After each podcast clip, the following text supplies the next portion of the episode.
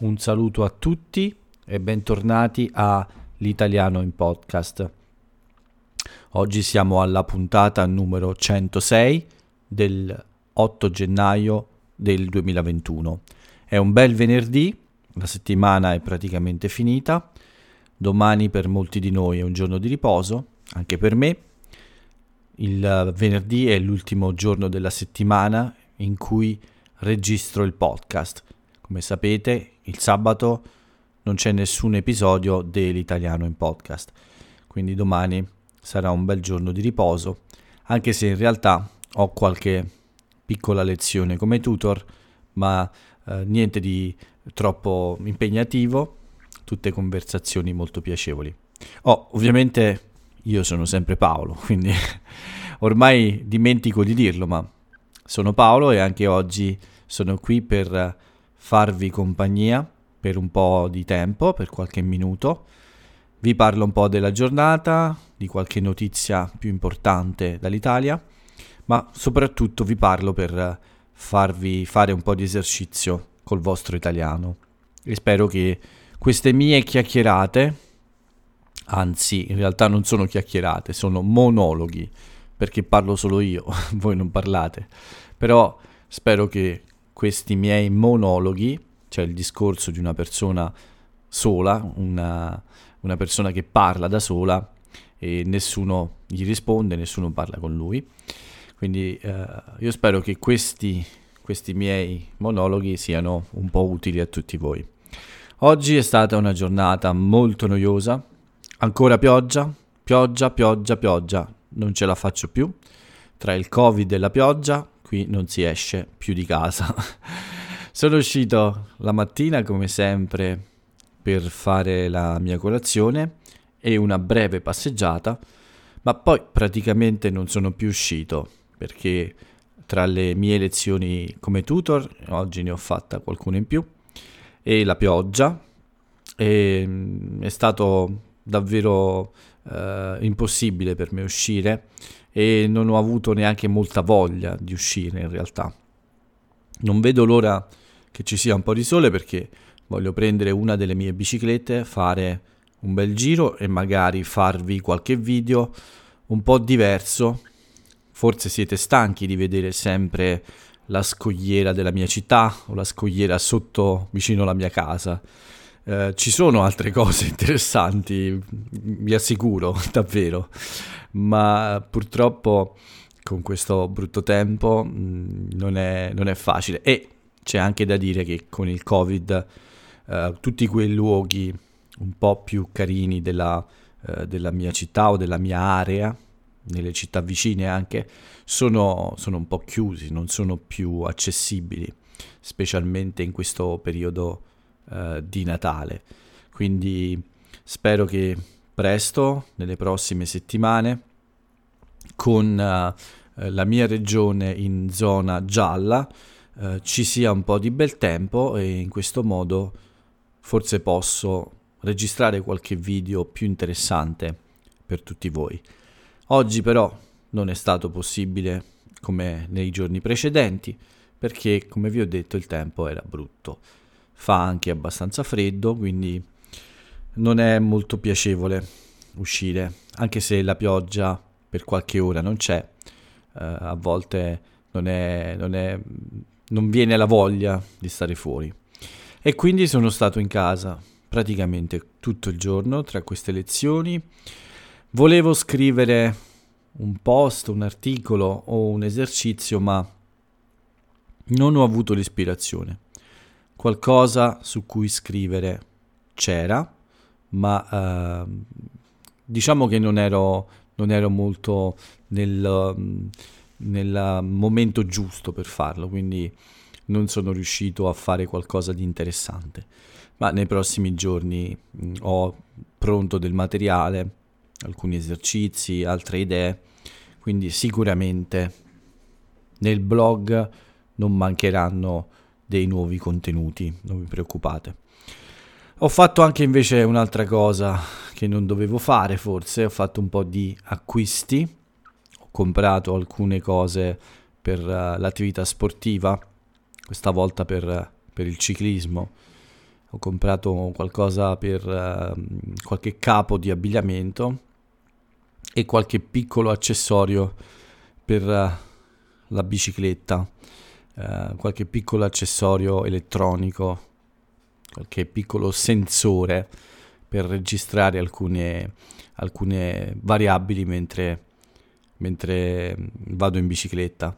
Giocattoli, come li chiamo io. Questi sono in realtà giocattoli per adulti che ci fanno un po' eh, sentire come dei bambini con Babbo Natale, no? Quando arrivano questi pacchi da questi famosi negozi online, ritorniamo tutti un po' bambini.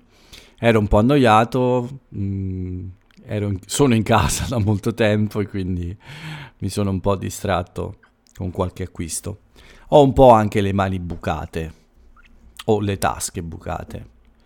Ne parlavo stasera con un'amica e ho spiegato a lei il significato di questa espressione. Avere le mani bucate o le tasche bucate in italiano significa non essere molto bravo a risparmiare, spendere un po' troppi soldi, quindi non fare attenzione ecco, a stare a risparmiare un po' di soldi, a non spendere in modo eccessivo eh, e a non spendere per cose anche non molto utili in realtà, no? Cercare di essere un po' più attento con le cose che si comprano, cercare di non comprare troppe cose inutili. Beh, questo è quello che non fa una persona con le mani bucate, come me. Quando vede qualcosa che gli piace, di solito la vuole esattamente proprio come un bambino, come dicevo, no? Quindi in questo senso, per alcune cose, ho un po' le mani bucate, questo è vero. Ma uh, non ho speso una fortuna, non ho speso troppo, però forse non erano cose molto necessarie. Sono stati forse un po' acquisti, è così, proprio per un momento di noia, proprio per uh, uh, ricevere un pacco con qualcosa di nuovo dentro. Ma nelle prossime settimane, la prossima settimana mi arriverà tutto e forse potrò provare queste cose se il tempo sarà bello e potrò uscire con uh, la mia bicicletta. Spero di uscire con uh, la bicicletta non elettrica, non bike, ma la mia bicicletta, la mia mountain bike normale. Devo rimettermi in forma, devo cominciare a preparare questo questo viaggio che forse sarà possibile nei prossimi mesi, anche se a questo punto non bisogna fare progetti troppo precisi. Però intanto è il momento di iniziare a prepararlo fisicamente soprattutto. Quindi nei prossimi giorni spero di eh, poter allenarmi un po' di più con la bicicletta la corsa va abbastanza bene, ho ricominciato ma eh, ho corso solo due volte quest'anno, ma voglio andare a correre nel fine settimana, quindi forse domani, ma più probabile domenica. Tornando alla mia giornata, quindi è un po' tutto qui. Ho fatto solo delle lezioni online, ho fatto questi acquisti che non avrei dovuto fare forse e adesso registro il podcast come ogni, come ogni giorno. Niente di speciale davvero, oggi è una giornata, sì, anonima, nel senso usiamo questa espressione anonimo, anonimo significa sconosciuto, un anonimo è una persona di cui non si conosce il nome, non si sa chi sia. Un gesto fatto da un anonimo vuol dire che qualcosa che è stato fatto da una persona che è ignota, che non si conosce, non si sa chi sia. Però si può dire una giornata anonima o anche um, si può usare questa espressione con questo significato, cioè senza, senza nessuna, nessuna cosa interessante, insomma, senza niente di particolare, ecco. Una giornata anonima è una giornata davvero monotona come molte altre che non ha avuto niente di interessante eh, da, da, raccontare, diciamo, no? Quindi sì, la mia giornata oggi è stata un po' anonima. Quella dell'Italia invece penso che sia stata un po' più movimentata perché a parte che siamo tornati a un livello un po' più preoccupante di, eh, di numero di casi, abbiamo avuto 17.500 nuovi positivi oggi e purtroppo 620 vittime, quindi 620 persone morte ancora oggi e sembra che questi numeri siano ormai stabili, non riescono a scendere in un modo eh, eh, costante, diciamo, non riusciamo ad avere numeri bassi, più bassi di questi. Quindi la situazione è ancora preoccupante. In alcune regioni, eh, dopo molte settimane, questi numeri sono cresciuti in modo più eh, significativo, cioè in modo più grande e c'è ancora preoccupazione quindi. Quindi da lunedì ci saranno 5 regioni arancioni e saranno uh, regioni in cui ci saranno regole un po' più uh, severe delle altre regioni. Per quanto riguarda invece il numero dei vaccinati, siamo arrivati per fortuna a cifre abbastanza interessanti. Fino ad ora, infatti, abbiamo vaccinato 476.000 persone. È ancora lontana la meta, la meta è il punto di arrivo, diciamo. Ci sono ancora milioni di persone da vaccinare, ma almeno questa, questa, questo processo uh, proce- va avanti in un modo abbastanza veloce e speriamo presto che siano vaccinate tantissime persone. Per quanto riguarda invece gli altri aspetti del Covid, beh, c'è anche il problema della scuola. Alcune regioni, circa 14, hanno già deciso di non far ritornare alle scuole superiori i ragazzi. Quindi eh, 14 regioni hanno deciso di spostare il ritorno a scuola dei ragazzi più grandi, quelli che frequentano le scuole superiori, proprio perché c'è questo allarme insomma di, una, di un ritorno di numeri un po' più alti e quindi non, si, non se la sentono di prendere dei rischi. Ma un'altra situazione rischiosa è sempre più evidente che sia quella del nostro governo. Lo scontro ormai tra Giuseppe Conte e Italia Viva, questo partito molto piccolo in realtà, ma anche decisivo, è il partito di Matteo Renzi. Beh, questo scontro è ormai sempre più chiaro, sempre più evidente e probabilmente ormai non sarà possibile risolverlo senza una crisi di governo. Quindi forse questo governo in un modo o in un altro, insomma, finirà prossimi, nelle prossime settimane. Probabilmente ci sarà un nuovo governo con Giuseppe Conte ancora, ma eh, evidentemente le richieste di Italia Viva sono eh, quelle di cambiamenti importanti nel governo e quindi non è possibile più trovare degli accordi con uh, la stessa organizzazione, insomma, diciamo con la stessa squadra di governo.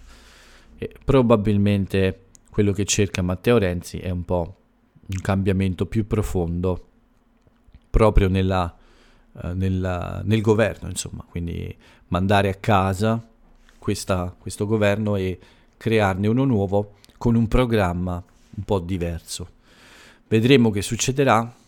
Qualcuno pensa che questo sia una, una, un'idea un po', un po' pazza, insomma, non è il momento di far cadere un governo, ma vedremo come andrà a finire questa situazione. Sicuramente però nelle prossime settimane succederà qualcosa, o si risolverà la situazione oppure si, ci sarà una crisi di governo ufficiale proprio. Un'altra notizia un po' mm, interessa- interessante ma un po' brutta è questa che riguarda questo incidente che c'è stato eh, diversi anni fa a Viareggio, una città in, uh, in Toscana, uh, c'è stato un incidente ferroviario in cui è esploso un, un treno che trasportava gas e ha ucciso nella città molte persone. Ci sono state 32 persone uccise nel giugno del 2009. Bene, in questo processo lunghissimo ormai, purtroppo per alcuni responsabili c'è stata la prescrizione dei reati, cioè è passato troppo tempo dall'incidente e quindi il tribunale ha dichiarato uh, questi reati prescritti. Un reato prescritto vuol dire che è un reato che non si deve più, come dire, colpire, non si deve più uh, indagare o non si deve più fare un processo su questo reato perché è passato troppo tempo. Questo è stato in quell'epoca un incidente molto grave che ha scandalizzato un po' tutti perché è un po' evidente che c'è qualche responsabilità da parte dell'azienda forse o di alcuni dipendenti dell'azienda. Insomma, era un incidente eh, che si poteva evitare forse, una situazione che ha delle responsabilità, quindi non è esattamente un incidente in cui nessuno ha colpa. Bene, i parenti delle vittime, delle persone morte, sono ovviamente molto arrabbiate per questa decisione e c'è stata quindi una grande protesta oggi e anche i giornali insomma hanno dato questa notizia con un tono un po' mh, eh, triste e anche un po' arrabbiato insomma perché spesso purtroppo in Italia accade questo i processi sono molto lunghi i reati diventano prescritti perché è passato troppo tempo e i responsabili spesso la fanno franca. Farla franca significa fare qualcosa di sbagliato e non pagarne le conseguenze, insomma. Dispiace molto perché sarebbe stato bello avere un processo finito e sarebbe stato bello capire se davvero ci sono dei responsabili per questa strage, possiamo dire, oppure se non è stata colpa di nessuno e si è trattato solo di un incidente. Vedremo nei prossimi giorni cosa succederà, ma in realtà sono rimasti solo alcune persone a dover subire ancora un processo. Molte altre sono, l'hanno fatta un po' franca, ma forse erano anche innocenti, non lo sappiamo, ma di sicuro hanno evitato il processo, la fine del processo. Quindi per questo c'è un po' di, uh, possiamo dire un po' di, uh, come dire, uh, fastidio da, da parte degli italiani che spesso vedono accadere queste cose, processi che non finiscono e colpevoli che non si trovano. Queste erano un po' tutte le notizie più importanti della giornata. Non ci resta che passare alle piccole rubriche che di solito chiudono uh, il nostro podcast e uh, cominciamo come sempre con quella dei compleanni. Questa, in questa giornata ce n'è uno solo che voglio citare, una sola persona di cui voglio parlare, è purtroppo una persona scomparsa che non è, non è più tra noi, è scomparsa nel 1989. Ho anche postato un, uh, su Instagram un po' uh, una foto di questa persona con uh, questa notizia, insomma. Oggi è, sarebbe stato il compleanno di Leonardo Sciascia, Quest'uomo è un importante uh, scrittore, un giornalista, un poeta, un politico, un critico d'arte e anche un insegnante. Diciamo che è stato uno degli intellettuali più importanti della seconda metà del Novecento, quindi dagli anni 50 fino alla sua scomparsa. Leonardo Sciascia è stato un uomo molto importante nella cultura italiana. È stato tra i primi scrittori a uh, parlare di mafia, è stato tra i primi a uh, mettere in evidenza, a parlare dei rapporti tra la mafia e la politica. Il suo romanzo forse più famoso si intitola Il giorno della civetta e è stato realizzato anche un film con questo suo libro e sicuramente però ci sono altre, tante altre opere che lui ha scritto e che sono molto importanti. Quindi eh, per la cultura italiana è sicuramente un personaggio molto molto importante. E infatti oggi, anche se con molte limitazioni causate dal Covid, ci sono state e ci sono ancora delle celebrazioni per i 100 anni dalla sua scomparsa, perché Leonardo Sciascia è nato l'8 gennaio del 1921 in un piccolo paese della provincia di Agrigento che si chiama Racalmuto. Beh, per me è una, un po' una coincidenza perché la mia famiglia, da parte di mio padre, è proprio originaria di questo paese. Quindi io vi invito a approfondire un po' la vita e l'opera di Leonardo Sciascia perché, come ho detto, è un importantissimo personaggio della cultura italiana. Con questo è tutto per lo spazio dei compleanni, questo era l'unico, quello di questo maestro era l'unico. Uh, vi do solamente l'aforisma, la frase celebre dell'italiano celebre della giornata ed oggi ho scelto questa. Si fa presto a cantare che il tempo sistema le cose. Si fa un po' meno presto a convincersi che sia così. Come sempre vi invito a scoprire l'autore della frase, a cercare più informazioni su di lui, ad approfondire un po' la conoscenza della sua opera. È un contemporaneo e sono sicuro che sarà piacevole poi indagare un po' di più su di lui. Con questo è proprio tutto, vi do l'appuntamento a domenica, non a domani, perché domani è sabato e l'italiano in podcast non c'è. Questa sera abbiamo sforato un po' più del solito, siamo, abbiamo superato i 20 minuti, vi prometto di eh, non farlo più, o, o almeno di provare a non farlo. Quindi per il momento vi saluto e ciao a tutti.